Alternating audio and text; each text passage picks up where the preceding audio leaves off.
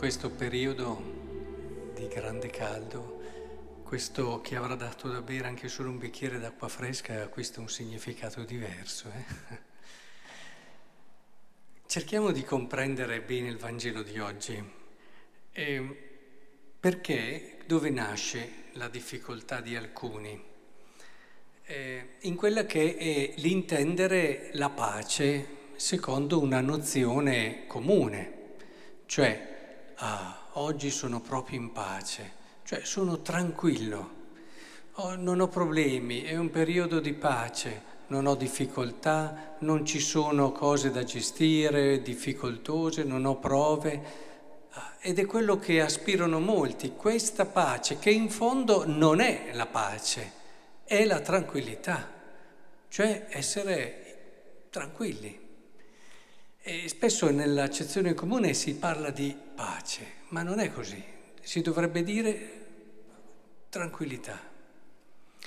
Allora, Gesù dice che non è venuto a portare la tranquillità, cioè se noi pensiamo di eh, essere felici perché non abbiamo problemi, vuol dire che abbiamo già tirato le remi in barca, i remi in barca, e quindi eh, non desideriamo più una vita veramente felice ci stiamo accontentando di una vita tranquilla, con i suoi alti e bassi, con eh, le sue situazioni che tante volte, eh, voglio dire, iniziano in un modo, finiscono nell'altro, magari, e poi con la noia a volte che prende anche, insomma, tutte quelle cose che stanno intorno a una vita che si tira avanti tra le solite cose fino a che non finisce. Gesù e il Vangelo tutto eh, non è venuto a insegnarci questo. Lui è venuto a insegnarci la vera pace e la vera pace si ha quando si riempie la vita di significato. Potremmo rileggere questa prima parte del Vangelo di, di oggi dicendo eh, stai attento perché se cerchi la tranquillità non sarai mai felice. Cerca invece di prendere la tua vita, trovare qualcosa per cui perderla e vivere con intensità, di vivere giorno dopo giorno cercando di raggiungere ciò che hai scelto, come ciò che rappresenta quella verità che ti salva. E allora è chiaro che tutto il resto no, acquista significato, perché quando si parla separare l'uomo da suo padre, sua figlia e sua madre, si dice semplicemente metti il significato e un senso più grande, non accontentarti, sto bene con i miei, sto bene in una relazione familiare, va tutto bene. No, dai un senso al tuo essere famiglia, riempi di significato il tuo essere famiglia. C'è qualcosa che va al di là dello stesso padre e madre e che alla fine ti fa stare con il padre, la madre e i figli in un modo diverso, in un modo vero, pieno, dove fai di tutto perché possano vivere l'unica vera felicità che è incontrare Cristo, che è vivere l'amore. E così anche chi ama padre o madre più di me dice non è che non devi odiarli, ma semplicemente li metti prima. Ma se li metti prima, tu in un qualche modo li ami meno.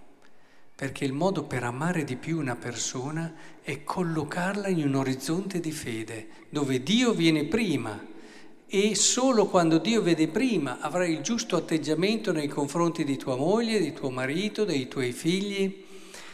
Quindi semplicemente quello che ci dice, poi dopo è chiaro, no? chi avrà tenuto per sé la propria vita la perderà, chi avrà, tutto è in linea con quello che dicevamo prima. Trova qualcuno in questo caso, qualcosa che per noi è qualcuno, per cui dare la vita.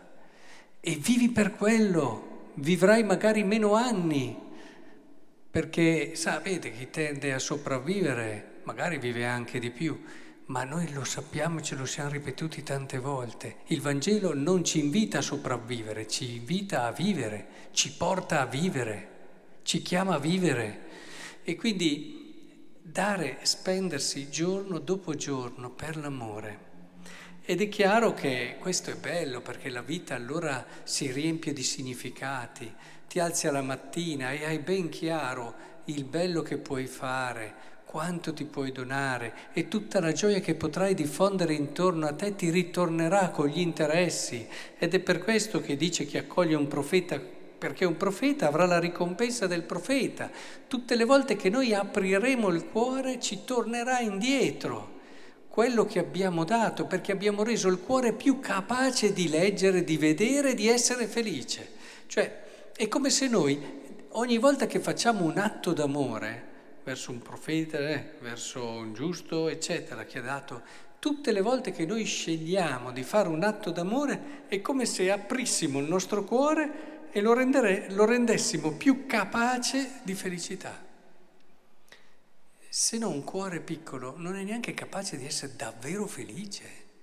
Un cuore abituato a tirare avanti non sa neanche cos'è la felicità e non è neanche capace di essere felice. Ed è proprio qui invece che tutte le volte che tu ti metti in ginocchio e servi qualcuno, ecco che il tuo cuore si apre, tutte le volte che vinci eh, la difficoltà a perdonare, tu apri il tuo cuore e lo rendi più capace di essere felice. Tutte le volte che tu dici una parola buona ad una persona cambiando la sua giornata, apri il tuo cuore e lo rendi capace di essere più felice. Capite? E nella misura in cui tu ti apri agli altri, è la stessa misura in cui il, cuore, il tuo cuore si apre alla gioia e alla grazia del Signore.